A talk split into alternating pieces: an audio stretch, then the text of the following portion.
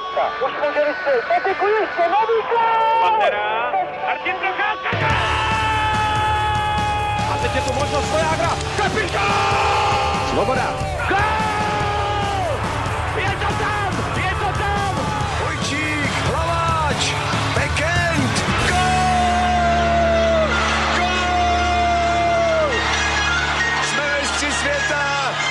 Dobrý den, milí posluchači, dlouhé čekání je u konce. Olympijský turnaj je za dveřmi a hokejový svět zná nominace všech zúčastněných týmů. Jak se bude vést výběru Josefa Jandače a kdo bude patřit v Koreji k favoritům na zlato? Pozornost zaměříme nejenom na český národní tým, ale podíváme se také na mezinárodní konkurenci. A kromě blížící se olympiády si zhodnotíme i vrcholící základní část Extraligy. Ve speciálním předolympijském díle Hokej Focus podcastu vítám Adama Sušovského se Seznam TV. Ahoj, Adame. Ahoj. Eh, Matěje Hejdu z Idnesu. Ahoj. Den. A Tomáše Řandu a Otu Dubna eh, z webu čtsport.cz. Ahoj, kluci. Ahoj. Ahoj. Od mikrofonu zdraví Martin White. Trenérský štáb okolo Josefa Jandače vsadil v nominaci na zkušenost, když povolal hlavně prověřené hráče z minulých světových šampionátů. V týmu je tím pádem řada třicátníků, namátkou můžeme zmínit kapitána Martina Erata, útočníky Romana Červenku, Michala Vondrku, Petra Koukala a nebo třeba obránce Ondřeje Němce. Jak se obecně na ten výběr díváte, kluci? Není věkově až moc starý? Je. Já si myslím, že jo. Máme útok, který atakuje v průměru 30 let, což je podle mě oproti ostatním dost vysoký náskok. Jandača si říkal, že to je sázka na zkušenost, čemuž věřím, ale myslím si, že tam pár mladších kluků bylo. Mě tam osobně nejvíc chybí Martin Nečas a Andrej Nestrašil. Mhm. Nemyslíte si, kluci, že by ta mladší generace měla dostat větší prostor na té olympiádě? Eh, Měla a já si myslím, že eh, trenér Jandač trošku podlehl tomu mm, už dlouhodobému tlaku přivést konečně medaily z nějaké vrcholné akce. A proto vsadil na tu zkušenost. Proto nechce riskovat v vozovkách například s nečasem, který, řekněme, v tom dospělém hokeji není, není tak průbojný, není tak, tak uh, důrazný, není tak produktivní, uh, i když teda teď se mu zase v, v kometě začíná dařit, ale i ta sezona jeho byla taková všelijaká, zkoušel to v NHL, tam strávil nějaký čas, eh, poté se přesunul do komety, trošku se zase zžíval s tou extraligou, takže Jandač zvolil tu sázku na tu jistotu a s tím, že teda obětuje v vozovkách eh, tento turnaj proto, aby přivezl nějakou medaili a nebude vlastně zkoušet, eh, řekněme, ty, ty mladší hráče. Adame, myslíš si, že ta sázka na zkušenost má nějaký precedens, má nějaké opodstatnění?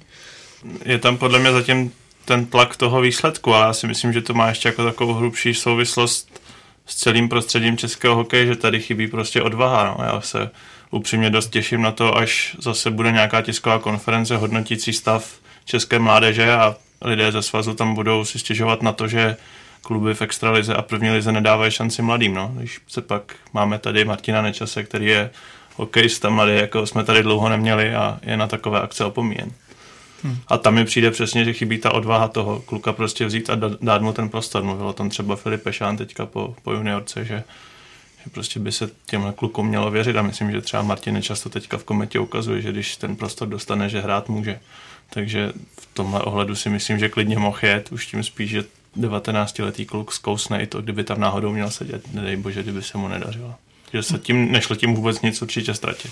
Právě jede 14 útočníků a jako, i kdyby tam seděl celou na tribuně, tak je to aspoň nějaký signál pro ty, pro ty mladý kluky, že jako je tam, je, je, ta šance je, ale zase jsou dva turnaje, jako kdyby se to bralo tak, že na olympiádu máme zkušený, který potom prostě, jako pro ně to vrchol kariéry, prostě pak už třeba hrát nebudou, jako Petr Koukal, Erat a tak dále. A na mistrovství se to dáme šanci mladým. Jako a zkusíme to jako trochu, udělat trochu jinak, tak bych tomu rozuměl, ale já se bojím, že na tom mistrovství to, to bude zase to samý, protože tam ten tlak na tu medaili je ještě větší o to, že tam čekáme už kolik 6 let. No. Takže A ještě ten turnaj bude náročnější. až ten turnaj bude právě, právě paradoxně znamená- těžší. Hmm. Takže to, takže jako kdyby, kdyby, když, kdyby se to rozdělilo jako na jedno, prostě zkusíme to udělat jinak a jednou to vezmeme klasicky, prostě, že taková ta chybějící odvaha to je prostě, jako že prostě uděláme to, co je, to, co je známý, jak stavíme ten tým každý rok, tak jako rozumím tomu, ale já se bojím, že prostě v oba ty turnaje v podstatě budou tom stejný. Já upřímně třeba nejsem jako nějaký fanoušek takových těch kritik, že trenér oznámí nominaci a média tady prostě ho měsíc před turnajem nonstop válcují, víš to, co se stalo Hadamčikovi před Soči, že prostě jsou všichni proti už od samého začátku, ten trenér má na to právo. Jenom si myslím, že on prostě v té nominaci vycházel z toho, jak se vůbec chová celé české prostředí co poslední léta, že to není... Já myslím, že hlavně Martin Nečas je to škoda v tom, že on je ten typ, který by to podle mě zvládnul. Já si myslím, že on je hráč pro velký zápasy, loni v playoff v prvních dvou sériích byl výborný, samozřejmě třetí finále nehrál. Zápasy třeba na Spartě zvládá perfektně před vyprodanou arénou, plno lidí, největší divácký zájem a on v těch zápasech vyniká. Takže já nevím, jestli Martin Čas je ten typ hráče i přes jeho věk, u kterého bych se bál, že to nezvládne. A pokud by nezvládl, tak hod by seděl na tribuně, ale minimálně by tam byl ta šance, tu šanci by dostal a měl by dostat. Každopádně, když si to e, ještě vezmeme v globále, jak vlastně ta nominace koresponduje s nějakou herní koncepcí, kterou chce e, Josef Jandač vlastně nastavit s realizačním týmem a jakou se evidentně prezentuje vlastně už delší dobu Tomáše? No já si myslím, že tady se trošku ustoupilo z té koncepce, nebo nahlížím na to tak, že skutečně asi ten tlak na tu medaili je velký a nevím, jestli, jestli by na mistrovství světa jela, jela podobná sestava. Myslím si, že tam by se to trošku uh, omladilo. Tady si myslím, že fakt je, je cítit uh, prostě ten i důraz na tu, uh, i na defenzívu. Jandač vlastně sám to prohlásil, že, že doufá, že jeho mužstvo bude hlavně dobře bránit co taky jako mnohé naznačuje, takže nechce riskovat a myslím, takže že tady se to mně přijde, že to je úplně naopak, protože mě se třeba už, když tam začal Vladimír Vujtek, tak mě se od mistrovství světa v Moskvě hrozně líbilo, jak Češi hrajou, že byť třeba na to neměli ten kádr v porovnání s konkurencí, tak prostě se snažili diktovat to tempo zápasu, útočili hmm. a přišlo mi, že prostě jdou na ten let s tím, že zápas vyhrajou. Tady mně prostě přijde v tuhle chvíli, že tam půjdeme hlavně neprohrát hmm. a ubránit. Nejdem tam s tím dát o gol víc než soupeř, ale dostat o gol víc než soupeř, což je podle mě obrovský rozdíl. Hmm. Když se dostaneme teda od herní koncepce úplně dozadu, tak eh, brankářská pozice byla prakticky daná. Pavel Francouz s Dominikem Furchem jsou osvědčenou dvojicí. Otazník vysel jenom nad pozicí trojky, kterou zaujme Patrik Bartošák. Adame, myslíš si, že by trenéři měli před turnajem, který je poměrně krátký, zvolit brankářskou jedničkou předem, nebo se příznivcem spíš rotace golmanů ve skupině? Já si myslím, že tady v tomhle případě to je úplně zbytečné řešit a je to zbytečná otázka, protože u Pavla Francouze a Dominika Forcha víme moc dobře, že to jsou oba velcí kamarádi a že už spolu zvládli hodně velkých turnajů a je tam naprosto jedno, jestli je jednička on nebo ten druhý. Jiný by to bylo asi v případě, že by tam měli jiní brankáři, kteří třeba mezi sebou soupeří nebo kteří prostě cítí tu rivalitu, ale tady tihle dva jsou tak prověření, třeba mistrovství světa v Moskvě, kde oba chytali čistý konta a v podstatě si to navzájem přáli, že si tak vyjdou vstříc, že je to úplně jedno, jestli řeknou, kdo je jednička, kdo není. Jestli půjde na Kanadu ten, na Rusy ten, je to úplně jedno. A má vlastně vůbec smysl jakoby víc rotovat, když je tam relativně málo zápasů? To je asi na trenérech brankářů, jestli... a na tom, jak se ti brankáři cítí a předpokládám, že tam spolu mluví. Já vlastně jsem si uvědomil, že je docela výhoda i toho přátelského zápasu s Finskem, který teda trošku rozšiřuje ten, ten výčet těch zápasů. Jestli teda se bavit o nějaké rotaci, tak v tom případě teda nasadit ten jednoho golmana na Finsko a uh, na ten první zápas proti Koreje Eh, nasadit druhého a potom už ale zvolit eh, jedničku, protože myslím si, že ještě jednou je takhle prostřídat a pak vlastně nasadit na čtvrtfinále, teda na ten kvalifikační zápas případně jiného brankáře, to je otázka, jestli to pak nebude riziko. No. Takže možná, že v tomhle ohledu by bylo vhodnější vsadit kartu na jednoho brankáře konkrétní. Já jsem, nevím, možná se pletu, ale myslím, že se Švýcarskem a s Kanadou hrajem obden, že, že tam je, není to mezi tím žádná přestávka a v tom si myslím, že je obrovská výhoda, že máme dva vyrovnané brankáře, kdy dva roky zpátky na to dělali nějaké čísla v NHL, že zjistili, že když jeden brankář chytá dva dny po sobě, tak ten druhý den má o nějaké procento horší výkon. A tam v tom zápase Švýcarsko-Kanada se může rozhodovat o tom, do jaké pozice vůbec postoupíme do playoff, takže tam je úplně v pohodě, když se vystřídají. Obrana, když se posuneme teda o řadu dál, eh, je z hlediska poměru praváků a leváků vyvážená. Ostatně to byl právě jeden z faktorů nominace, jak přiznal trenér Jandač. Zároveň se nabízí při pohledu na soupisku taky říct, že počet ofenzivních a defenzivních typů obránců je vyrovnaný. Matěj, dala se obrana složit jinak vzhledem k odchodu některých beků do zámoří? Tak musím si přiznat, že těch obránců na výběr v Evropě moc není. V situaci, kdyby vlastně neodešel Jakub Jeřábek, neodešel Honza Ruta, Radim Šimek, tak to jsou asi tři jména, které by v té nominaci z největší pravděpodobností nechyběly. Na druhou stranu, stejně si myslím, že možná tam taky je jedno překvapení. Já jsem čekal i přesto, že se mu nepodařily ty reprezentační turnaje letos, ale věřil jsem, že by se tam mohl dostat Libor Šulák který si myslím, že je obránce, který zase přidává něco trochu navíc, který je, je trochu jiný, má ofenzivní ladění, ve finské lize se mu daří, boduje. Mně tam tohle jméno trochu chybí, co se týče dalších, možná ještě Kuba Krejčík eh, z Komety Brno, taky jméno, který se dalo čekat, že by, že by se mezi osm obránců mohl dostat. Pan Jandač vsadil na jistotu eh, Kolář, Polášek, to jsou jména, které nechybí většinou na mezinárodním turnaji. Uvidím. Při pohledu do ofenzivních řad se nedá obranit dojmu, že trenéři vsadili taky na jistotu a na sehrané dvojice. V Jižní Koreji tak uvidíme s největší pravděpodobností vedle sebe Birnera s Řepíkem nebo Mertla s Gulašem a Kubalíkem. O to tady se asi nedá nic namítat, nebo jo? Taky, stejně jako v té obraně asi těch men, který by tam mohli být, v tomhle ohledu moc, moc jako na výběr není. Z extraligy, krom, krom Martina Růžičky, o kterém se hodně mluvilo, ale to už, to už jsme tady, myslím, v jednom podcastu řešili, že jsem očekával, že pojede buď on nebo Kubalík, že nepojedou oba, protože jsou to podobné typy, typy hráčů a trenéři sadili na Kubalíka, který přece jenom má solidní sezonu i teďka po odchodu do Ambry. No, chybí mi tam někdo typu třeba Rudolf Červený nebo Jakub Lev, prostě nějaký takový jako uh, hráč střední generace, který právě jako tam by se mohl jakoby ukázat, že na ten velký turnaj má a že pak má jako na to, aby se z té extraligy posunul někam dál. Ale jinak jako mě tom, krom nečasa, o kterém jsme tady mluvili, mě tam vlastně jako nikdo, nikdo zásadně nechybí. No. Ale jak už tady bylo řečeno, ten útok je na můj vkus až moc starý prostě. No. Obrana je tam trochu líp, ale ten útok je jako hodně místama až veteránská záležitost. Já už jsem právě říkal, že mi tam chybí teda ten nestrašil a nečas a zbytek si myslím, že je vlastně ve své podstatě úplně jedno, protože český hokej na tu reprezentační úroveň má nějaký seznam 40 hráčů, odkud čerpat a všichni jsou ve podstatě úplně stejní. No. Není tam nikdo, kdo by vynikal, kdo by byl... A čím stejní?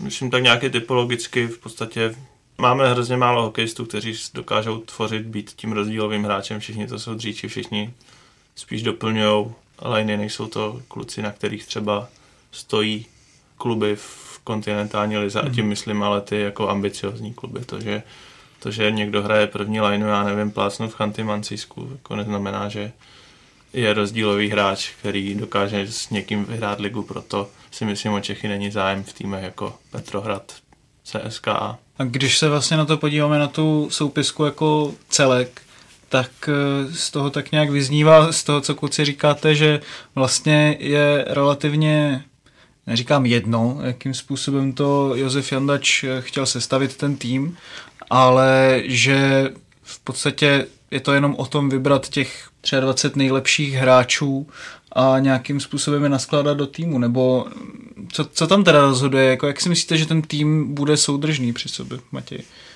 Trenér Jandač určitě spolehá na, na dvojce, který jsou na sebe zvyklí. Určitě bude hrát uh, Roman Červenka s Michalem Bidnerem, předpokládá se s Michalem Řepíkem, to je taková trojice, která poslední turnaj spolu, spolu odehraje. Jsem zvědavý, do jaký lajny postaví Dominika Kubalíka, jestli bude hrát, bude hrát vysoko, protože jeho přínos je jedině, když bude hrát v prvním, druhém útoku. Pokud se, jak se říká, ho zabije ve třetím a čtvrtém, tak si neukážu představit přínos takového hráče. To hmm. nevidím moc.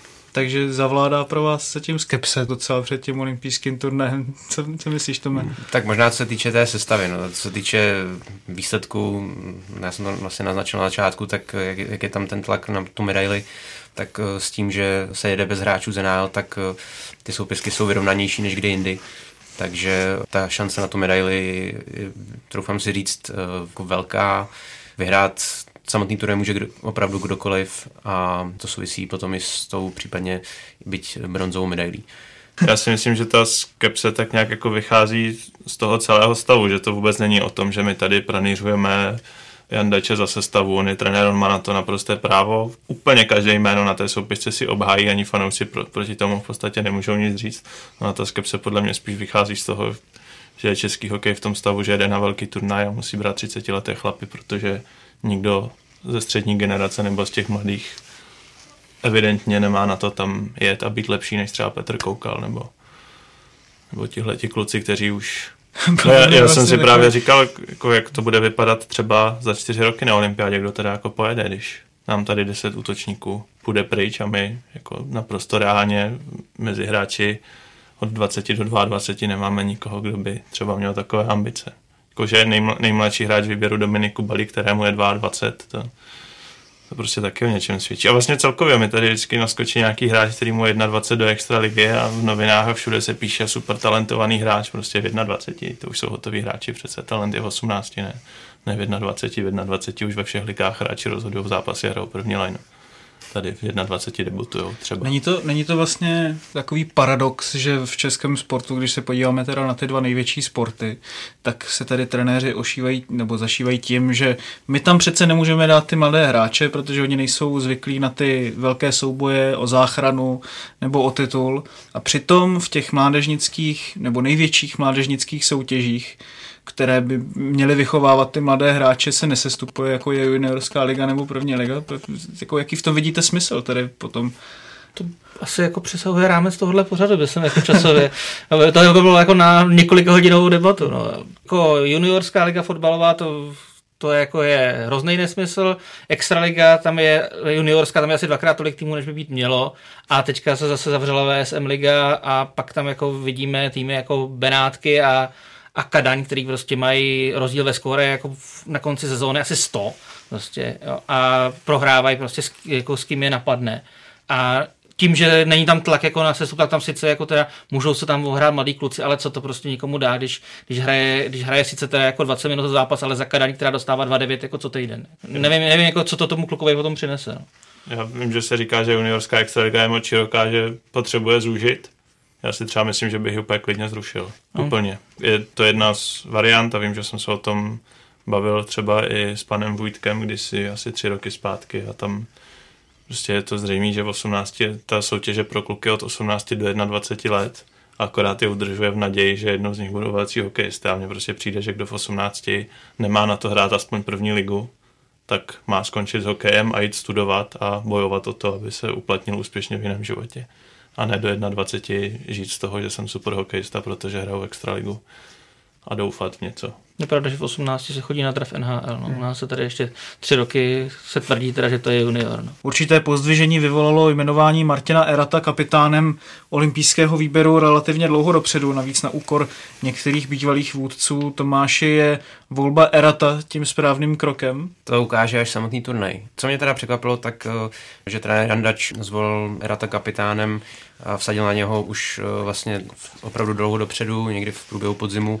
Eh, navíc bez, bez toho, aniž by Martin Erat odehrál jediný reprezentační zápas v posledních dvou sezonách. To mě jako zarazilo navíc právě na úkor těch vůdců, jako je například Jan Kovář, který podle mě a zatím si stojím, že by měl prostě vést mužstvo on a vsadit teda právě na tady tu, řekněme, na toho zástupce té střední generace a ne na toho veterána, který by teda jede na čtvrté olympijské hry a určitě bude oporou toho týmu, tak uh, jestli to přímo na něm stavět, uh, v tady tom jsem trošku skeptický. Tak ono tam nešlo o to, jak ten hráč nakonec bude hrát, ale o to, jakou je povahou. No a Jandač to vysvětloval úplně napřímo, že je u reprezentace nějaké dva, tři roky, teď nevím, třetí rok to je, že jo a že prostě za ty tři roky tam nikdo nebyl, kdo by praštil do stolu a byl lídr týmu. Takže proto jednoduše vsadil na Erata, který tohle dokonale dokázal v kometě, kde vedle něj jak vyrostl Martin Nečas, obrovského hráče, tak dotáhl kometu k titulu v sezóně, která se pro ně ještě dva měsíce před oslavami nevyvíjela vůbec dobře. Takže já s tím třeba vůbec jako žádný problém nemám. Ti hráči, kteří tam byli před Eratem v reprezentaci, měli posledních pět let na to, aby se stali lidry a Česko ne, nedokázali to a Češi už pět let čekáme na medaily. No. Tak Co týká třeba Kováře, tak ten jako teda v Magnitogorsku jako hraje, hraje velmi dobře, ale v repre byl vždycky tak jako spíš průměrný. Jako. A mně nepřišlo mi, že, že, že jako opravdu, opravdu je ten lídr. Já, jako, já ho nechci zhazovat, ale jako mně přijde, že Era sice samozřejmě jako je o hodně starší, ale z hlediska těch zkušeností a toho, co může dát ty kabině, jako mi přijde jako lepší volba. Já bych třeba neřekl, že byl kovář průměrný. Hodně často se svazil na svých spoluhráčích. To měl složitý, vždycky naskakoval hlavně z hráči, kteří byli svým způsobem nějak speciální.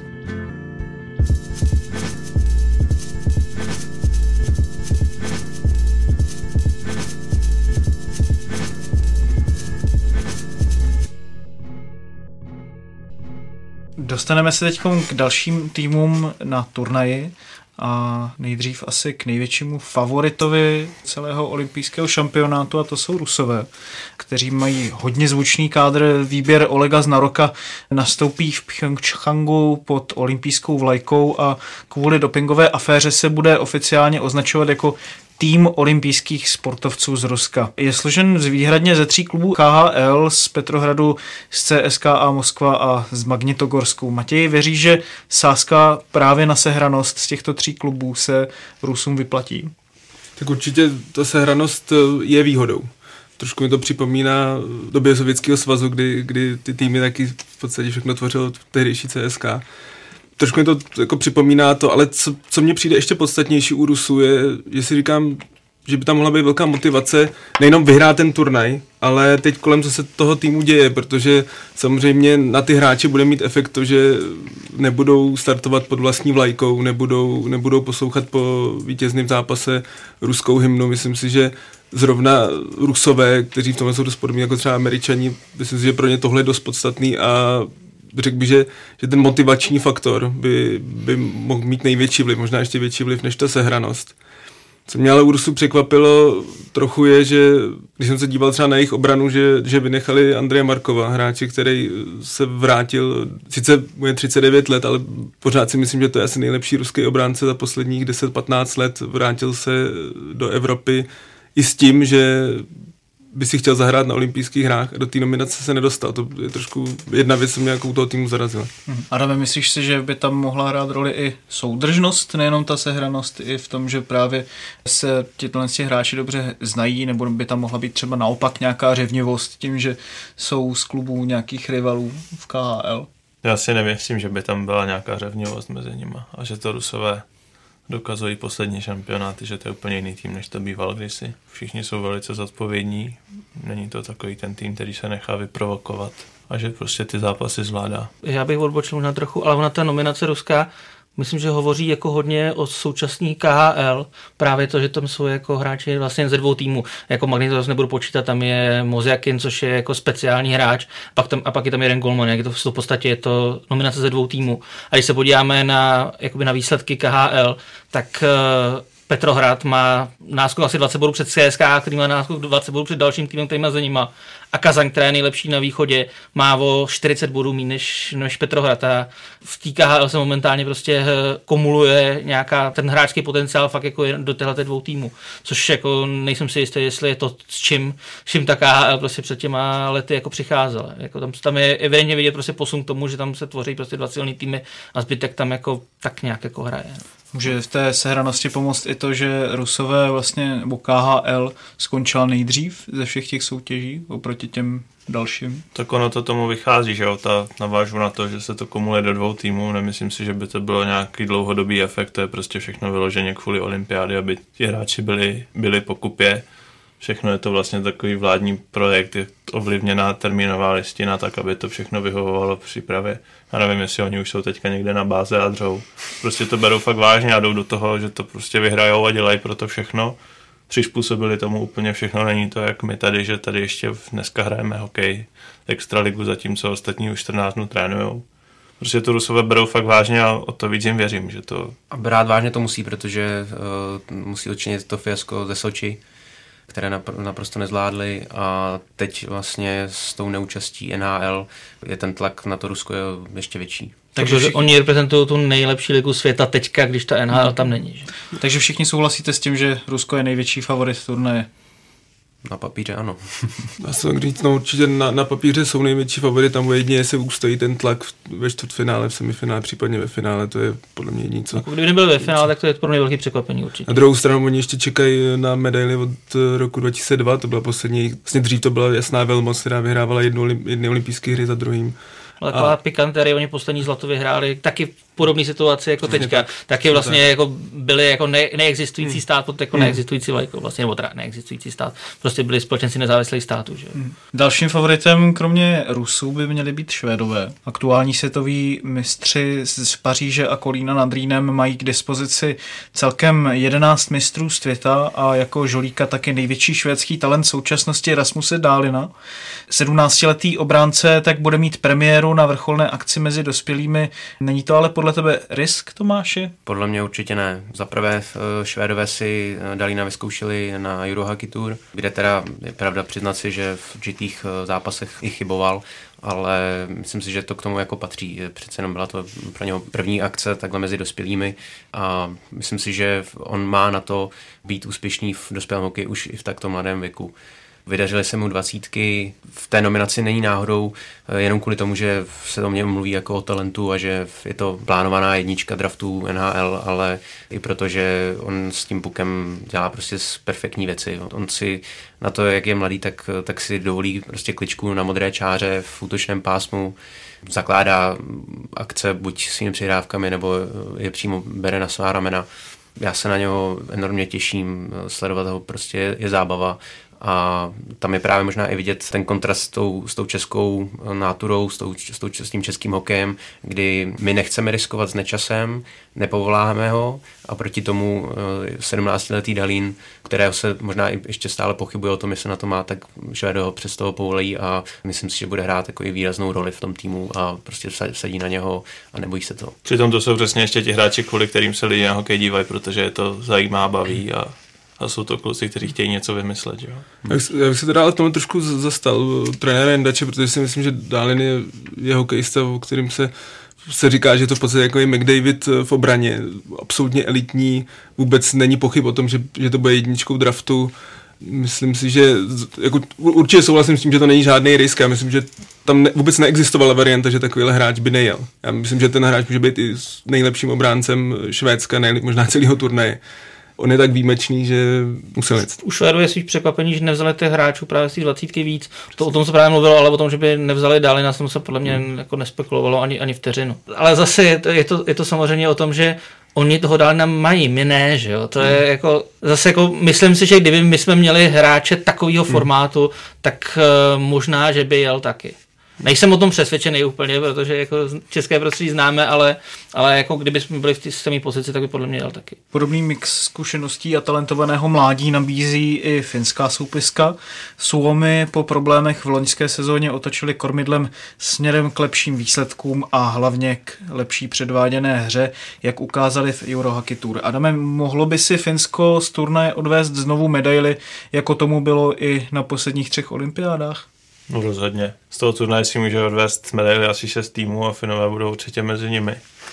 A je to vlastně super to Finsko, protože z hokejového svazu dost často zní, že odskočená je Kanada, Rusko a Švédsko a my jsme s Finskem na jedný vlně za nimi, no, což už jenom když se člověk podívá na to, jaké Finsko chrlí poslední roky talenty a jak velký má seznam hráčů, které může vzít a ještě si stejně vezme ty mladé kluky, tak to svědčí o tom, že možná s aktuálními výsledky jsme eh, s Finskem tak zhruba podobně na tom, ale za nějakých pět let budou Finové o tři levely výš. A přeháním. Ale do budoucna mně přijde, že nám trochu ujíždí vlaky proti tomu Finsku. Právě s Finskem se česká reprezentace utká v olympijské generálce 11. února.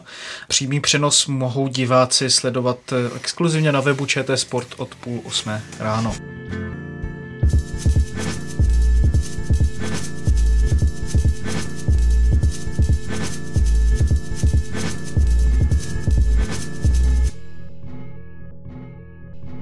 Velkou neznámou budou zámořské výběry, a to hlavně ten americký. V týmu Spojených států jsou hlavně hráči z AHL a ze Švýcarska, ale nechybí ani zástupci univerzit. Kanaděné už se zase na podzim předvedli na Eurohockey Tour i na Spengler Cupu. O to, kterému z týmu věříš víc? Tady je to poměrně, poměrně jednoduchá otázka. Už jenom vzhledem k tomu, jak k tomu ty oba ty týmy přistoupili. Kanaděni postavili poměrně brzo to jádro, byli právě na Spengler Cupu, jak si říkal, byli na Euroaki Tour, domluvili se to a vlastně většinu tam tvoří drtivou většinou tvoří hráči, hráči z Evropy. A už jenom prostě hráči jako René Burg nebo, nebo Derek Roy, jako to, jsou, to jsou hráči, kteří by podle mě stále ještě měli na to hrát v NHL. Ona jejich soupiska ty hráči mají dohromady přes 5000 odehraných zápasů v NHL, to znamená, že to, to, není, to není žádná jako poslepovaná sestava. U Američanů je to trochu něco jiného, tam přiznám se, nevím, jakou kvalitu můžou mít hráči jako z amerických univerzit, to se těžko, těžko posuzuje, ale třeba takový, třeba takový Donato z Harvardu, to je kluk, který je tři roky draftovaný Bosnem, ale prostě chce dodělat školu. Takže, myslí, Takže to, že... jsou, to, jsou, to jsou hráči, které jako on může mít, může mít jako kvalitu hráče NHL, ale prostě jako vydal se jenom jinou cestou. Ale celkově ten americký výběr určitě, určitě bude o něco slabší, ale, ale zase u Američanů se nikdy neví, jakým způsobem oni k tomu přistoupí. Jako, neříkám, že to bude druhý jako zázrak na ledě, ale u nich se, u nich jako se dá těžko jako predikovat, jak to u nich může dopadnout. Protože u nich, se, u nich vlastně každý rok i na to mistrovství světa oni přivezou takový jako velmi mladý prostě jako výběr a vždycky se vždycky člověk jako neví, jako jestli jim to sedne, nesedne, ale jako nedají se odepisovat dopředu určitě. To myslím si, že to je takový, že oni tam přijedou a všichni víme, jak to američané berou. Přijedou v součástí výpravy svých manželky a přítelkyně a tři týdny tam nedělají nic jiného, než jenom, že jsou na dovolené v Evropě, že jo? kromě toho, že si chodí zahrát hokej. Oni tomu, myslím, nepřistupují úplně tak celá vážně jako k olympiádě. Ještě si teda tam byla věc, že tam je hodně hráčů z AHL, myslím, že tam jsou jenom tři že všechno ostatní jsou hráči ze Švédska a z, a z univerzit. A ty... Tam je problém, že hráči z AHL, co mají smlouvu, vlastně nemůžou být na olympiádě. Hmm. Jako co mají nějak jako aspoň dvoucestnou smlouvu do toho do NHL. No, jasně, kterých no, je v AHL dost. Ale jako ty hráče z AHL bych nepodceňoval, no, tak my máme my jsme na posledním mistrovství světa měli nejlepšího beka hráče AHL, tím narážím na Radima Šimka, takže jestli to jsou hmm. takový hokejisti jako Radim Šimek, tak si myslím, že bych ho vůbec neodepisoval. A ty americké univerzity už vůbec ne. No, tak... Hmm. Takže myslíš si, že to bude hodně podobný třeba výběr tomu, co přijíždí z Ameriky na mistrovství světa, nebo to bude Akorát tam budou to bude chybět, já myslím, že to bude dost podobné, no, že američané na ty mistrovství světa vždycky vezou 5-6 hráčů z NHL, kolem kterých to staví a zbytek doplní těmi hráči z univerzit. No a ty univerzity bych teda vůbec neodepisoval. Tam hmm. Jim Vesit válí v Rangers, Will Butcher je teďka skoro nejlepší back Devils. Hmm. No ale těch, těch hráčů, kteří jsou prostě teďka v NHL a šli cestou vzdělání, je hodně v NHL. Prostě to svědčí o úrovni té, té americké soutěže. Té. A když se ještě pozastavíme u Kanaďanů, Matěj, co si myslíš, že může být jejich klíčem k úspěchu? Tak u Kanaďanů jako když se člověk podívá na jejich tým, tak si, si řeknou, že to je třeba C tým, ale upřímně to je tým U. To jsou, to jsou hráči, kteří jsou fakt úplně v podstatě skoro poslední kategorii, co oni mohli vzít přesto si myslím, že se není radno odepisovat. Jak jsme se bavili, jsou tady hráči, kteří, nebo dohromady mají se hráno kolem 5000 zápasů v NHL, to je obrovská zkušenost. V Kanadě je jeden z nejzkušenějších týmů na, na tom turnaji. I věkově, tam dost tolik malých hráčů samozřejmě není, není nemůže být ani. To je daný tím, že v NHL momentálně je ten tlak na tom mládí, takže ty hmm. starší hráči prostě končí v Evropě. Tak. Ale řekněme před nějakými pěti lety, když byl ten koncept hmm. trochu jiný, tak by na tu NHL spousta z nich ještě mělo. Hmm. Já si právě myslím, že to bude úplně to nejlepší na tom olympijském turnaji, že ty týmy budou tak neskutečně vyrovnané. Mně přijde, že se tady dost ta Kanada třeba podceňuje, že to nebude tak silná Kanada, ale pořád to je Kanada složená z hráčů, kteří hmm. hrajou úplně stejné soutěže a úplně stejné role v týmu jako naši hokejisti. To jsou kluci z KHL ze Švýcarska. A hrají tam prim? A hrajou tam, já nevím, kolik z nich tam hraje prim, ale jako určitě tam nejsou v horších pozicích než, než Češi. Oni Rusáci by si nebrali hráče do třetí, čtvrté léně z Kanady. Že? To by jako na rozdíl od české extraligy venku to většinou funguje tak, že když už tam máš cizince, tak to musí být hráč prostě do první, druhé lajny. A to platí v tom Švýcarsku. A proto je taky vidět, že i Švédové hrajou ve Švýcarsku a všichni hrajou první, druhou lajnu, ale a těch našich třeba v tom Švýcarsku potom jako tolik není. Takže Právě. tam je vidět, jak, jak, jak, jaký role mají v tom týmu. Právě třeba z extraligy bude v americkém dresu brankář Maxwell. Myslíte si, že by mohl být jedničkou? Já upřímně vůbec nevím, kdo je ten jejich druhý golman, takže...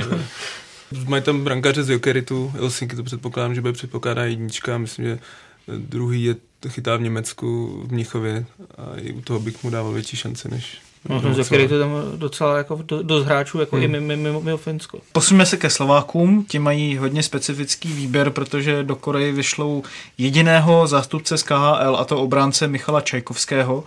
Jinak půjde o hráče z České a Slovenské extraligy. Co se týče brankářů, nominaci získali Branislav Konrád z Olomouce, Jan Laco ze Sparty a Patrik Rypár z Hradce Králové. Jaké šance dáváte Slovensku a které z mužstev z druhého sledu by mohlo nejvíce překvapit, Tome? Eh, já vlastně při té nominaci jsem si uvědomil, jak eh, vlastně v minulosti jsme sledovali ten, ten úbytek slovenských hráčů v NHL a vlastně teď Slováky dostihlo i v té KHL. Je tam vlastně už taky už je tam minimum hráčů, teď je tam v nominaci jediný, jediný hráč eh, takhle z, z těchto týmů v kontinentální lize a ta základna slovenských hráčů se v, v, opravdu koncentruje do té české a slovenské extraligy.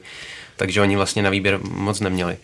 Myslím si, že v, možná v nějaký týden, dva dozadu bych možná věřil Slovákům trošku víc, ale teď vlastně s těmi, řekněme, relativními problémy s brankáři, kdy Konrad uh, s Rybárem se potýkali s, uh, s zdravotními problémy a, a Jan Laco vlastně nechytá ve Spartě a i vlastně zažil pokles formy v této sezóně, tak dříve, když se mohli právě spolehat na to brankáře, tak uh, uměli překvapit a potrápit um, třeba i favority, tak uh, na tento olympiádě jim skoro vůbec nevěřím a uh, myslím si, že to bude spíš takové trápení. Já jsem dost jako zvědav, co na Slovensku s tím hokejem budou dělat, protože tady už tři roky jdou takový ty zprávy, jak oni se tam furt o něco hádají, jak to prostě tam není dobrý, už teď už asi se tam ty vztahy narovnaly ale prostě si myslím, že i vzhledem na to KHL, že tam trošku hoří ten koncept Slovanu já teda vím, že bo je jasný, že o tom, jestli Slovan hraje v KHL nebo slovenská extralize vůbec nerozhoduje nějaký jako vývoj hokeje v zemi, ale to, jaký má zájmy pod majitel Slovanu na ruském trhu, že to, to vůbec není o sportu, ale myslím si, že by měli Slováci, Slováci velice vážně uvažovat o tom, jaký, že oni to taky prezentovali, že jo, tuším, že Slovan prostě bude v KHL, bude to vlajková slovenského hmm. hokeje, bude to šance pro, pro slovenské hokejisty, no teď to vypadá takže vlastně tam Slováci na tom nejsou vůbec dobře, vůbec na to nemají a si myslím, že to vychází z toho, že po odchodu Slovanu šla úplně do háje jejich soutěž. Ale i v té nominaci vlastně není jediný hráč ze Slovanu. Což teda vyvolalo docela, docela zlou krev. Já jsem četl rozhovor třeba s brankářem Hudáčkem, který byl jako strašně naštvaný, že jako není nominaci, což jako dobře, jako to se stává, že prostě jako ti oponou nominaci a on argumentoval tím, že trenéři prostě sledovali jenom Českou a Slovenskou extraligu vůbec nic, takže nevzali nikoho z KHL, protože ty hráče prostě neviděli. Takže to, že se tam uklidnila situace, je pravda na svazu se tam to trochu zlepšilo, ale ty vztahy nějakým způsobem jako tam jako teďka, teďka jako pořád. No prostě bych to dělal třemi, tu jeho výpověď. Jako on, i ten slovenský trenér bude pod nějakým tlakem, že jo, to je nějaký Kanaděn nebo Američan? Že Kanaděn? Kanaděn. Že jo, ten, prostě ten trenér tam taky nejede hrát asi nějaký zákulisní hry, jestliže tam přijde trenér ze zahraničí, tak chce uspět a asi, asi ty hráče sledoval, nevěřím, že by na základě nějakých mocenských bojů ignoroval hráče Slovanu, potažmo jiné hráče z KHL. Myslel spíš jako příklad toho, že tam jako ta situace není úplně klidná. No, jako, že... A vůbec jak se dostal slovenský hokej do takhle otřesné situace, protože ten jako sešup Slovenska je naprosto neuvěřitelný vlastně. To, kdybychom měli tak úzkou tu základnu jako Slováci, tak eh, jsme ve stejných problémech podle mě, protože oni přesně dojeli na tu, na tu zlatou generaci, která dělala na přelomu století eh, pravidelně medaile, měli kompletní medailovou sbírku z mistrovství světa, a neustále tam drželi právě to, to úspěšné jádro, které nebylo postupně eh, nějakým způsobem okysličováno a ta generace další nenavázala na, na ty předchozí úspěchy a postupně vlastně odešli právě ti hráči z NHL. Zároveň vidíme ten příval těch švédských a finských hráčů do NHL. Takže teď ve chvíli, kdy máme, řekněme, dva vyrovnané hráče, jeden eh, se talentovaných mladíků a jeden je ze Švédska, jeden je, a druhý je z, z České republiky nebo ze Slovenska, tak eh, v NHL sáhnou potom Švédovi. Tak já si myslím, já teďka jako nejsem demograf, takže doufám, že neplácám hlouposti. Ale myslím si, že Slováku jednou tolik méně co nás, tím se dělí ta základna, mají katastrofální stadiony, tam jsou v podstatě jediné dva stadiony, Košice a Slovan, které nějak jako jsou ve stavu, kde by se dali hrát nějaké mezinárodní zápasy a do toho je to samozřejmě všechno o penězích. A teoreticky nějakém přístupu lidí. Já jsem byl teďka před třemi týdny ve Vachě s Libercem a tam mě to teda zarazilo a souvisí to i s Českem, proč třeba tady se lidi ne, nemáme lepší hokejisty měli tři ledové plochy na tom stadioně a z toho jedna z nich byla každý den na tři hodiny otevřená veřejnosti, že kdo chtěl, mohl přijít a zabruslit si. Já teďka chodím s klukama hrát volomoucí hokej a my nejsme schopni sehnat led. My jsme obvolali šest měst kolem a nakonec máme led ve Štenberku, kde ani neteče teplá voda ve sprchách a to jednou za 14 dnů v případě, že s někomu jako odmítne. Prostě tady nejde hrát hokej. Kdo chce hrát hokej, tak nemůže hrát. A tady chybí to zázemí. Máme tady nějakých 140 stadionů na Slovensku, to bude možná jednou tolik méně, to nevím. A od toho to všechno odvíjí. No. Když sedmileté děti chodí trénovat v pět ráno nebo v šest ráno, tak nějací z nich můžou být hokejisti. Kdybychom to měli vzít jako čistě hypoteticky, o kolik si myslíte, že víckrát by musel mít český hokej rozpočet, abychom se dostali třeba na úroveň právě Finska? To Já si nejsem jistý, jestli to nutně o penězích. Z mého pohledu je to rozhodně o nějakým přístupu a o tom, jako na co dávat, na co dávat důraz. Já třeba přiznám se, jsem v tom trošku jako, možná je to až bláznivý, ale já bych jako úplně vodil mládežnický rozpělý hokej. Protože to, protože tady se řekněme, jdou peníze sice do mládežnického hokeje, ale jdou vlastně do klubu, který pak může spotřebovat vlastně na, úplně na cokoliv. A není nikdy jako řečeno, že to vlastně ty peníze, které by měly jít do té mládeže, jestli opravdu do mládeže a nejdou do Ačka, jo, třeba. Jo. Takže co nejvíc oddělit, nějaký jakoby třeba hlavně ty dotační toky jako typu prostě, že město sponzoruje klub, tak ať sponzoruje prostě jenom tu mládež, prostě jenom, jenom ty děcka. Jo, a to, to, a to, to, je podle mě jako ta, ta jedna věc a druhá věc je samozřejmě prostě celkový, celkový přístup k tomu, že, jako, že to důležité jsou ty sedmiletý, osmiletý děti. A tady se o tom prostě ale mluví jak dlouho, 20 let. Od, toho, od doby, co odchází ta zlatá generace, což je už víc než 10 let, se o tom mluví, ale mně přijde, že ten jako, nějaký ten posun tady jako velký vidět není. No, že tam je problém, že ve chvíli, kdy oddělíš dotace, tak zničíš soutěž, protože sedm týmů zkrachuje. A je to tak citlivé téma, že... Dobře, ale bavme se o tom, jako jestli 14 týmů, tahle, ta 14 profi týmů a x profi týmů v první lize, jestli, jestli tahle ta země to jako utáhne, podle mě neutáhne. To je jasný, že neutáhne, no, ale tohle je hrozně, to je hrozně složité téma s těma veřejnýma penězma. A hlavně je to dost jako včelí úl pro, pro majitele hokejových týmů, ale ve své podstatě bez těch dotací by Extraliga nebyla. Bez Extraligy by nebyl ani mládežnický hokej. Už se Adame zmiňoval vyrovnanost toho turnaje. Matěj, co bys ještě jmenoval jako důvod, proč ten turnaj olympijský sledovat, i když na něm budou poprvé od roku 1998 chybět hvězdy z NHL? Jsou to olympijské hry. Pro každého sportovce získat olympijskou medaili jeden z vrcholů. Samozřejmě možná pro Kanaděny, Američany eh, Stanley Cup je, je úplně to nejvíc, ale pořád olympijské hry, mít tu olympijskou medaili je prostě sen každého sportovce a myslím si, že tak to bere i divák, že se na to, na to dívá. Tím, tím navíc ta, ta vyrovnanost je podle mě úplně největší, ne, ne, jako nejdůležitější faktor. Ten turnaj je takový, že tam, ano, máme nějakých šest týmů, u kterých se předpokládá, že budou, ale já bych vůbec nepodceňoval Švýcary. Tím by třeba nepře- mohli překvapit i Němci to vůbec není špatný tým. Eh, Německá liga šla poslední roky hodně nahoru. Jak se tady bavíme o té infrastruktuře, tak Němci jsou třeba s infrastrukturou úplně někde jinde, než jsme tady. Ta liga má úroveň, jsou tam hráči, eh, co hrajou třeba v Mnichově, několik eh, hráčů, kteří hrajou spolu a, a budou v reprezentaci. Myslím si, že ta vyrovnanost je ten hlavní faktor. Strašně důležitý pro tu sledovanost, pro ten zájem divácký, aby, aby v prvních zápasech se stalo něco zajímavého, aby, aby to hned od začátku nabralo grády, aby, Což abych se úplně nebál, protože si myslím, že ty hráči se budou chtít ukázat. Je tam prostě plno hráčů, který má šanci se buď to dostat do NHL nebo získat větší angažmá. Souhlasím rozhodně s tou nečitelností toho, kdo by mohl získat tu medaili a určitě bych nepodceňoval Švýcary, protože na rozdíl od toho mistrovství, kde třeba i v prostředku toho turnaje přijdou nějaký hráči z NHL, kteří pak ty Švýcary dokážou přehrát tu individuální kvalitou, tak tady oni mají sehraný, roky sehraný tým, mají dobrou ligu, a v tuto chvíli oni podle mě jsou na skoro stejný úrovni jako řekněme dalších pět jako reprezentací na, na, tom, na tom turnaji. Řekněme, Rusové jsou odskočený, Švédové trochu taky, ale z toho zbytku podle mě Švýcaři jsou schopní v jejich jako momentální situaci porazit kohokoliv.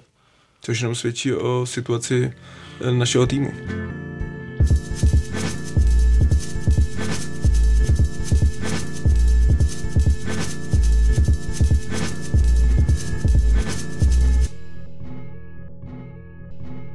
Základní část Extraligy se blíží ke svému konci a tak vrcholí boje o postup do playoff.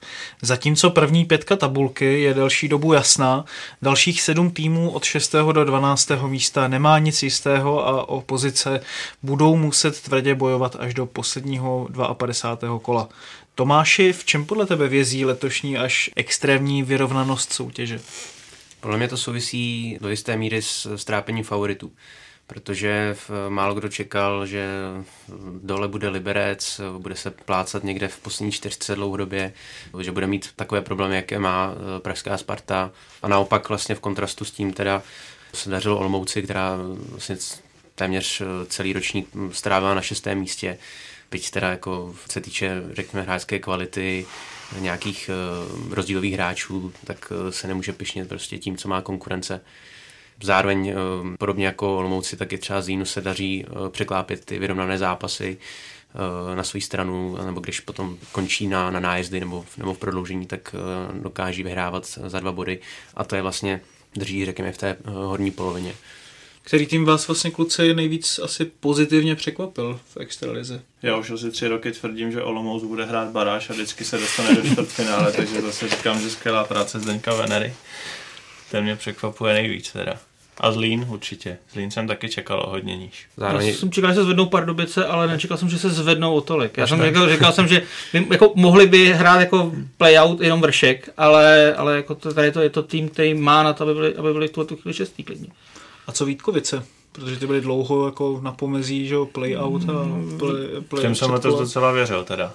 Tam, tam, tam, je, tam je vidět, že se prostě pod Jakubem Petrem, že se prostě jako velmi zásadním způsobem zvedli a mají skvělého golmana Bartošáka a vlastně i dobře posílili jako pleb a tak dále. Ale zase, zase je to tým, který jako může zase v tom čtvrtfinále hned vyletět a ta sezóna se bude hodnotit jinak. No. To jsem zrovna chtěl říct, že v té dlouhodobé části Vítkovice jsou velmi dobré, ale jsem hodně zvědavý, co dokážou v playoff. Tam hmm. můžou klidně narazit na hodně silné soupeře. Já už teda jako tři týdny chodím a všem říkám, že si vsadím na to, že Sparta ještě vyhraje titul, takže já jsem v těch jako předpokladech dost, dost špatný, ale...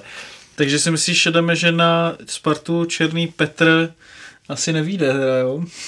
Ne, já ji hrozně věřím. Já jsem teda ještě před týdnem všem tvrdil, že postoupí do šestky. To se teďka po těch prohrách zase trošku zkomplikovalo, ale myslím si, že jim hrozně moc přijde vhod olympijská přestávka, protože velmi dobře posílili si myslím. Řepíka Buchtele i ti dva noví obránci, co teď přišli, jsou podle mě super posily. A hlavně si myslím, že mají po letech nejlepší trenéry, nebo jedny z nejlepších, které, které můžou mít.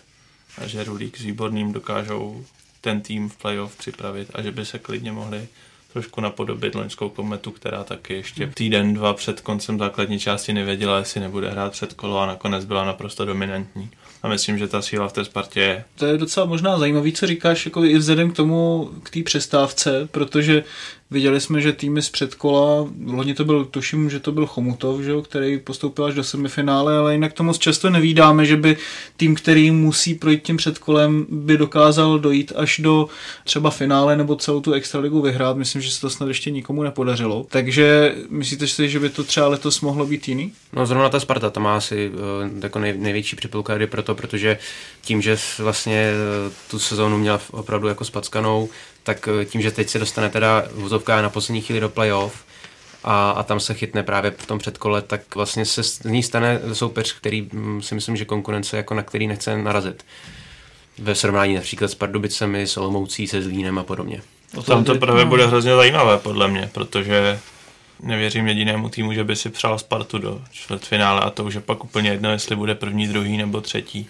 A jestli narazí na Spartu ze šestého místa nebo z předkola že Sparta bude jako fakt strašák. Těm ostatním týmům, co jsou, co půjdou do předkola, nevěřím, že by mohli jako zautočit na titul. Ani Liberci, protože o Liberci jsem teda nečekal, že bude tak moc nízko, ale nečekal jsem, že bude hrát vysoko. Letos on už dva roky po každé po svém úspěchu soustavně oslabuje a myslím, že to nejde. Nešlo dělat do nekonečna. Už podle mě loni to bylo docela překvapení, že dokázal Pešán s tím týmem dojít do finále, po tom, co jim odešel Běrner Řepík. Matěj, myslíš, eh, že právě na Liberec mi mohl vít ten Černý Petr, o kterém jsme tady už mluvili, že by mohl dokonce dojít až do playout? Ne, to si určitě nemyslím, protože Liberec si nabral formu. Posledních uh, dnech se mu, nebo posledních zápasy se mu vydařili. Uh, myslím si, že pořád Liberec má tu sílu, je tam nějaký jádro hráčů, kteří mají vysokou kvalitu nebo na úrovni extraligy vysokou kvalitu. Navíc, jak se tady bavíme, jak třeba Olomouc teď v posledních zápasech má pokles formy, může se stát, že i ta ještě vypadne úplně, myslím, že teď už je mimo šestku a, a ty bodové rozdíly jsou tam hodně nízký. Navíc Liberec bude bojovat od, jakoby v úvozovkách vyhnutí se playout z Boleslaví, která pro mě vůbec nepůsobí přesvědčivě. To je tým, který má dobrý finanční prostředky, ale ale prostě ten kádr nefunguje, došlo tam k hodně výměnám. Zrovna Boleslav je takový tým, kterýmu moc nevěřím. Ne, ne, nebál bych se, že by Liberec byl ten, který by skončil v posledních čtyřech týmech. Chtěl ještě reagovat na tu, na tu Spartu. Ten rozdíl oproti loňský kometě je v tom, že tam měla, tam měla nějakou měsíc a půl prostě krizi, kdy prohrávala úplně všechno, ale jinak tu sezónu měla tu první část měla dobrou a potom playoff měla taky že, skvělý. Zatímco, zatímco Sparta tam mě jako ne, od začátku sezóny mě přesvědčuje, že jsou schopní vyhrát třeba pět zápasů za sebou. To jim se podle mě ani nepovedlo ani jednou. Jo? Je to, že prostě oni přichází hráči, odcházejí hráči, ale, ale oni prostě pořád dva, tři zápasy vyhrajou, pak mají zase špatnou šňůru, ale, ale jako ne, ne, nedokážou mít prostě nějakou konzistentně dlouhodobě, prostě třeba dva, tři týdny, že by urvali to jako několika výhrama za sebou. No. Jako ten tým se pořád plácá. A hlavně zase vere hráči, kteří před sezónou odešli, pak je zase veme zpátky, což je případ, že Řepíka, nebo, nebo i Buchtele vlastně odešel ze Sparty, teď se zase vrátil. Jako jestli, jestli tím, že hráči, který už tam vlastně ten tým s těma hráči jenom neuspěl a oni je vlastně v další sezóně si zase v půlce přivedou zpátky, jestli, jako, jestli jim to jako pomůže. No, já se nejsem jistý. No, jak zase ti dva hráči nebyli ze Sparty vyhozeni, ti prostě odešli hmm. za lepším a teď se vrátili, že Ti hráči jsou úplně, jsou kvalitou jinde než, než jiní extraligoví hokejisté, to jsou prostě, hmm. bavíme se o reprezentantovi, který jede na olympiádu, že co se hmm. týče Řepíka, ten, to není, že by ho Sparta nechtěla, tomu navíc, nevěřím. Navíc ta přestávka je přesně to, co Sparta potřebuje. Myslím, že není tým v extralize, který, pro který by těch 14 dní volna byl, byl v vhodnější čas než pro Spartu. Hlavně otázkou je, jak vůbec Sparta šla připravená do soutěže. Jo, šla pod úplně jiným trenérem, hmm. Měnila trenéra v průběhu sezony a poskládala ten tým v průběhu sezony znovu, Přesně. takže proto i hrozně během té přestávky věřím. Je to možná trošku extrém, ale pamatuju si, když mi eh, pan Výborný jednou vyprávěl, když přišel eh, do Sparty, eh, teď si myslím první titulový sezóně, kdy, kdy oni byli v podobné situaci, byli na 12., 11., 12. místě, sotva postoupili do playoff to myslím, že tenkrát ještě nebyl předkolo a z osmý nebo sedmý pozice pak vyhráli titul. titul. No byla to ta sezóna, jak eh, se Sláví hráli v posledním kole, potřebovali vyhrát jednu a vyhráli a pak nakonec byli ve finále se, se Sláví a porazili. To byla, myslím, tato sezóna. Na to určitě vzpomínáš Tam jsem byl na tom zápasu, bohužel. To, každopádně, když zůstaneme u tebe, tak na playout, eh, to už je víceméně jistý, se můžou připravovat eh, v Jihlavě a v Litvínově. Chemíci sice přerušili hrozivou sérii 13 proher, ale i tak jsou poslední a s velkou pravděpodobností je čeká až baráž o udržení v extralize. Každopádně teď tam přišel nový, nesmíme to říkat, ale trenér Jiří Šléger. Myslíš si, že se pod ním černožlutí můžou zmátořit a připravit se na nejdůležitější závěr sezóny za poslední roky?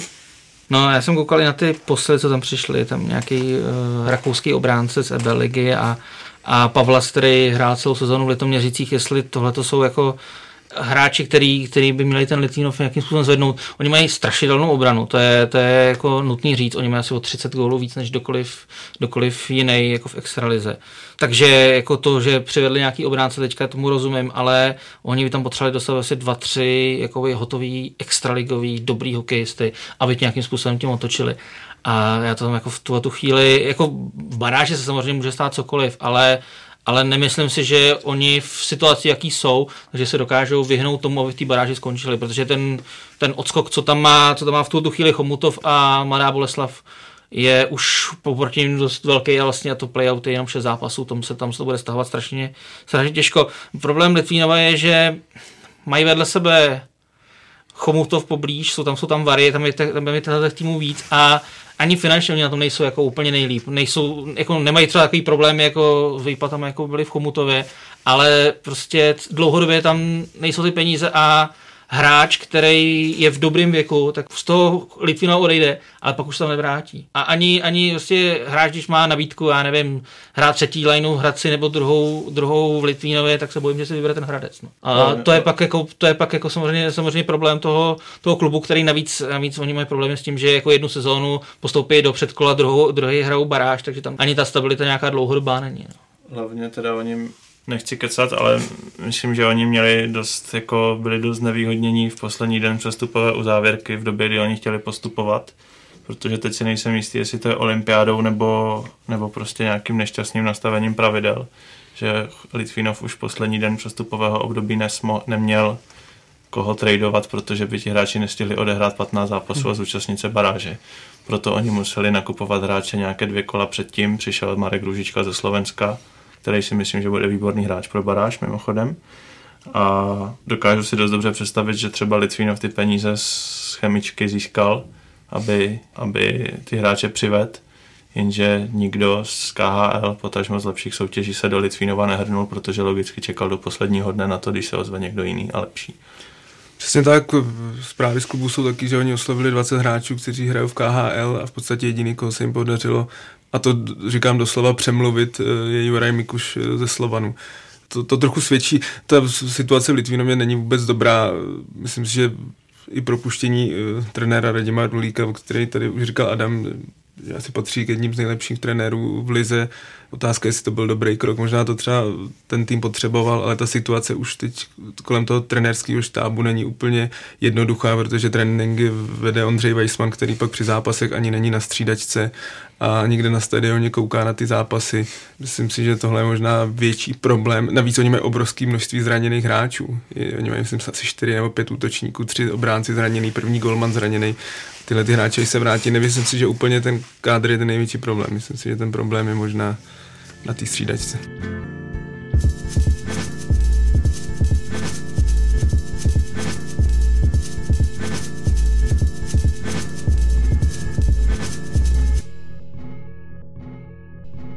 Když se dostaneme k té baráži, myslíte si, kluci, že by mohla být letos bo dost těžší tím, že Jaromír Jágr je nakladně a logicky to prostě zvýší pozornost první ligy a možná i nějakou motivaci hráčů teď do konce sezóny v první lize, že... Já úplně moc nejsem přesvědčený o tom, jestli ba- Kladno baráž vůbec bude hrát teda. Jako, no. Nebral bych to tím, že přijde Jágr, že to je skoro jistý. Ne, nepřijde mi teda Kladno, že by mělo tým na to, aby, aby baráž hrálo Hlavně tam chybí do, strašně málo zápasů do konce základní části. A oni jsou v tuto chvíli na třetí pozici a docela vodost. To znamená, že na to, aby se dostal na první místo, to bude vůbec nereálný a je dost těžký, aby přeskočili i ty vary. To znamená, že i kdyby teda prostě dostanou se přes první, první kolo playoff, tak prostě budou hrát s těma varama v pozici toho, prostě, co, je, co je na spodu. Že jo? A to ještě jedou ve středu do Přerova, který je může přeskočit, jo. No, přesně tak. Jo. Určitě jsme všichni aspoň viděli kousek z toho, z toho sobotního zápasu.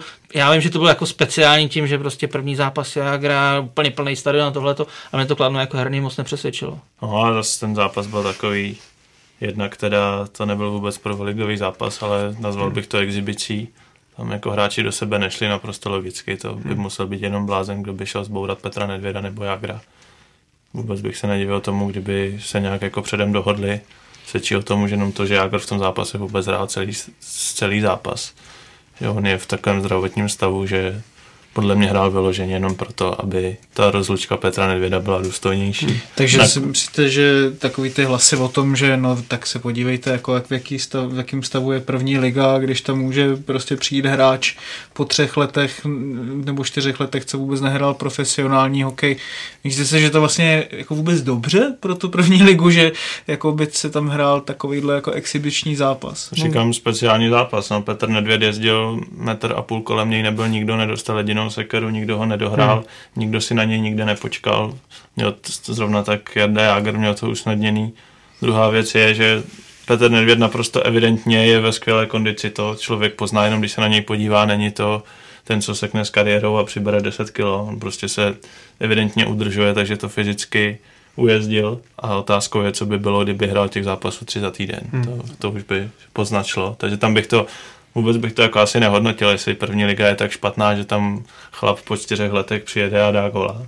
Hmm. To byl prostě tak speciální zápas a tak byla to taková show pro lidi, že se vůbec nedivím tomu, že toho gola dal a že to, že to ujezdilo. Naví, No to bylo právě možné jenom díky té uzavřené první lize, protože Benátky, kdyby v tu chvíli si hráli s Kadaní opadáka, tak eh, by k tomu zápasu rozhodně nepřistoupili tím tím způsobem. Navíc se bavíme o Petru Nedvědovi, to je hráč on a Martin Ručický asi možná nejlepší český bruslaři, co tady za posledních 30 let, let byli, jak říkal Adam, se udržuje. Myslím si, že Martin Ručinský je další případ, který kdyby teď naskočil do ligy, tak myslím si, že by některak nezastával. Zároveň uh, se mi líbí ten příměr k fotbalu, že kdyby Pavel Nedvěd nazul kopačky a zahrál si ve druhé lize, tak uh, tam by vlastně taky výrazně vyčníval oproti uh, tomu zbytku fotbalistů. O poznání rozporuplnější ohlasy vzbuzují neustálé protesty fanoušků vůči pravidlu o trestání vulgárního koordinovaného skandování, které si kluby odsouhlasili před startem této sezóny. V 46. kole jsme tím pádem byli svědky prakticky celorepublikového bojkotu ze strany některých fanoušků, kteří na protest opouštěli svoje sektory. Jak se na tuhle neutuchající problematiku díváte a jak se podle vás může vyvinout dál? Já si pamatuju, že jsme to tady řešili v podcastu s Jakubem Hlaváčem, který říkal, že ten základní problém je v klubech, protože oni si něco odsouhlasili a pak vlastně jako se diví, že se to jako vlastně jako vyžaduje. Že? Ono uh, dospělo to do té fáze, že se začaly zavírat tribuny, OK, dobře, ale ty kluby, který předtím v APK si to odsouhlasili, najednou začnou jako si říkat, proč nám jako zavírat jako ty, z toho stadionu, pro boha co se to děje, jo. Ten problém by nejdřív by si měli vyřešit ty kluby, proto taky předseda Svazu Král svolal tu valnou hromadu, by si to měli vyřešit mezi sebou, jestli tohoto teda opravdu chtějí, a pokud to chtějí, tak jako musí oni nějakým způsobem vést dialog s těma fanouškama a vysvětlit jim, že je to z jejich strany, ne že, ne, že někdo tam na svazu si něco rozhodnul. To je podle mě ten základní problém a to se neděje pořád. Je to totální alibismus v praxi. Já vím, že oni tam teda jako říkají, že se neměří stejně, že Plzeň a Kometa jsou znevýhodněni. Mně to tak teda nepřijde. Já si osobně myslím, že ta pověst těchto dvou táborů plzeňských není protože by je někdo neměl rád, ale protože si ji takhle za ty roky vybudovali. Neznám stadiony, kde by byl více problémů, kde by se víc uráželi rozhodčí a hráči, hmm. než, než ty dva stadiony. A prostě od začátku, já vím, že ty kluby říkají, že se s nimi baví, že mají nějaké zkusky s fanoušky, že o tom diskutují. A já nevím, já jsem od začátku soutěže ne, nezaznamenal nějak viditelně, že by Kometa nebo Plzeň předstoupila a veřejně řekla, tak takhle teda ne, takhle se u nás chovat nebudete. To nikdo neřekl. Vždycky se naopak ty kluby postaví a já vůbec nechápu, čeho se bojí. Tady se nebavíme o celém stadionu, tady se bavíme o hrstce lidí z kotle. A jsem naprosto přesvědčený, že to pravidlo vadí jen jim a že to nevadí vůbec ostatním tribunám. Že naopak ty tribuny by byly rády, kdyby se tam chodilo a fandilo slušně. Hlavně jde o koordinovanou věc, to znamená, že když někdo na tom stadionu zařve, tak to je něco jiného, že jo. Ale jako ve chvíli, kdy, kdy, to prostě jako jede jako pokřik, jako nějakým způsobem jako skandovaný, tak to je samozřejmě něco jiného. A, a někdo to, je, to musí vyvolat. Někdo to samozřejmě musí vyvolat. Naproti tomu kladné odezvy zaznívaly po odvysílání reportáže o hokejových rozhodčích, kteří jsou tak trochu mimo hlavní dění, případně jsou terčem vulgárních urážek, ať už ze strany některých hráčů, a nebo zejména teda potom od diváků. Práce rozhodčích je přitom častokrát nedoceněna. Adame, ty jsi autorem zmíněné reportáže. Mohl bys posluchačům přiblížit, o co v ní přesně šlo a budeš v tématu nějakým způsobem dál pokračovat? Máš tím nějaký dlouhodobější cíl? Tak nevím, jestli v tom tématu budu nějak pokračovat zrovna v tomhle tématu. Nějaké plány v hlavě samozřejmě mám, ale úplně jednoduše v momentě, kdy přišla první kritika na rozhodčí, tak jsem si řekl, že vlastně rozhodčím nadávají fanoušci, hráči, kluby, ale strašně málo se k tomu vyjadřují samozřejmě, když teda pominu prohlášení Vladimíra Schindlera. A že vlastně vůbec nikdo neví, jak ti rozhodčí prostě fungují, jak žijí, jak prožívají samotné zápasy. Takže v tuhle chvíli jsem si řekl, že natočím reportáž o tom, která zmapuje konkrétní den každého rozhodčího. Ta reportáž rozhodně nemá rozhodčí chránit, co ani náhodou. Já taky nesouhlasím často s jejich výroky a je to prostě úděl rozhodčích, že oni prostě chybovat nesmějí. Bohužel chybují, ale myslím si, že ta reportáž dost vykreslila důvody, proč chybují. A to je úplně jednoduché, protože rozhodčí nejsou profesionálové, nebo je jich hrozně málo. Jsou to lidé, kteří chodí do práce, mají běžní starosti a do toho po večerech pískají zápasy v podstatě ve svém volném čase za úplně mrzký peníz. Ta reportáže taky vyšlo najevo, že oni, když jedou na zápas a nejedou všichni čtyři jedním autem, tak nedostanou ani proplacený benzín, což mě přijde v lize, kde hráči berou 100 tisícové výplaty, naprosto neuvěřitelné. Zveřejnili jsme také platy rozhodčích, které jsou v rozmezí 3 až 7 tisíc za zápas. Jasně namítnu, že odpískat pět zápasů a vydělat 40 tisíc měsíčně je pro českého občana, potažmo fanouška z kotle, asi docela dost peněz. Nicméně ti rozhodčí prostě tolik zápasů kvůli civilnímu zaměstnání odpískat nestihnou. A viděl jsem to sám v té reportáži. Pro mě to byl hrozně silný zážitek strávit s těma rozhodčíma celý den a být během zápasu v kabině, protože třeba Pavel Hodek, jeden z hlavních rozhodčích, ten zápas málem nestih, protože se zdržel v práci, přijel na ten zápas nějak hodinu a čtvrt před jeho začátkem. Ještě řešil prostě SMSky a telefony a pak si nedovedu představit, že ten člověk s čistou hlavou vede na let a v prostředí, kdy na něho od první minuty všichni nadávají a pískají, prostě zvládne zápas bez chyb. To je úplně jednoduchý. Dokud rozhodčí nebudou plní profesionálové, nebudou adekvátně placení a nebudou mít nastavené podmínky tak, aby tu práci vůbec někdo chtěl dělat, protože je rozhodčí hrozně málo, tak tady nebude kvalita. Dva čeští zástupci měli v lize mistrů na dosah postup do finále tohohle z toho ročníku. Jak Liberec, tak poměrně nešťastně i Třinec, ale semifinálové souboje se svými soupeři nezvládli a duel o titul před jeho startem natáčíme, tak bude finsko-švédskou záležitostí. Tomáši, jak vnímáš letošní působení českých klubů v lize mistrů a měl podle tebe Třinec vůbec šanci na to celkové vítězství?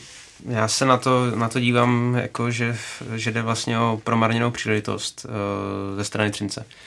Ten tým měl uh, našlápnuto do finále, hrál perfektně v tom playoff uh, a myslím si, že vlastně mu nevyšel jeden jediný zápas, a to byl to první utkání v Iveskyle, kde obdržel čtyři branky, což se mu snad v celém ročníku nestalo a značně si zkomplikoval situaci. A myslím si, že měli na to dojít do finále, mohli hrát uh, vlastně finále doma, takže podmínky měly úplně uh, ideální a vlastně ještě, ještě mohli tím případným minimálně teda postupem mohli ještě, ještě více si myslím zviditelně tu soutěž uh, v, v očích hokejových fanoušků po tom, co vlastně v loni prožila úspěšnou sezónu Sparta v Lize mistrů. Takže škoda, že v tomhle ohledu se na to takhle úplně eh, nenavázalo, byť teda dva zástupce v semifinále, to si myslím, že je jako parádní úspěch a snad bude na, na co navazovat eh, v příštích ročnících. Tak to je z dalšího dílu Hokej Focus podcastu všechno. Děkuji hostům, že tu byli s námi a vám posluchačům, že jste nás doposlouchali až sem tedy do konce. Pokud to pro vás nebylo poprvé a naposledy, můžete si nás najít v podcastových aplikacích na všech mobilních zařízeních. Každý nový díl se vám automaticky stáhne a můžete ho poslouchat i offline. Zároveň nás najdete samozřejmě na webu čtsport.cz, ale odebírat nejenom hokejové, ale i další sportovní podcasty můžete taky na Soundcloudu nebo nebo na YouTube, kde nás najdete pod hlavičkou ČT Sport. Na všech sociálních sítích nám můžete zaslat i vaše náměty a připomínky a pokud se vám naše podcasty líbí, budeme moc rádi, když je budete sdílet dál do světa. Mějte se pěkně.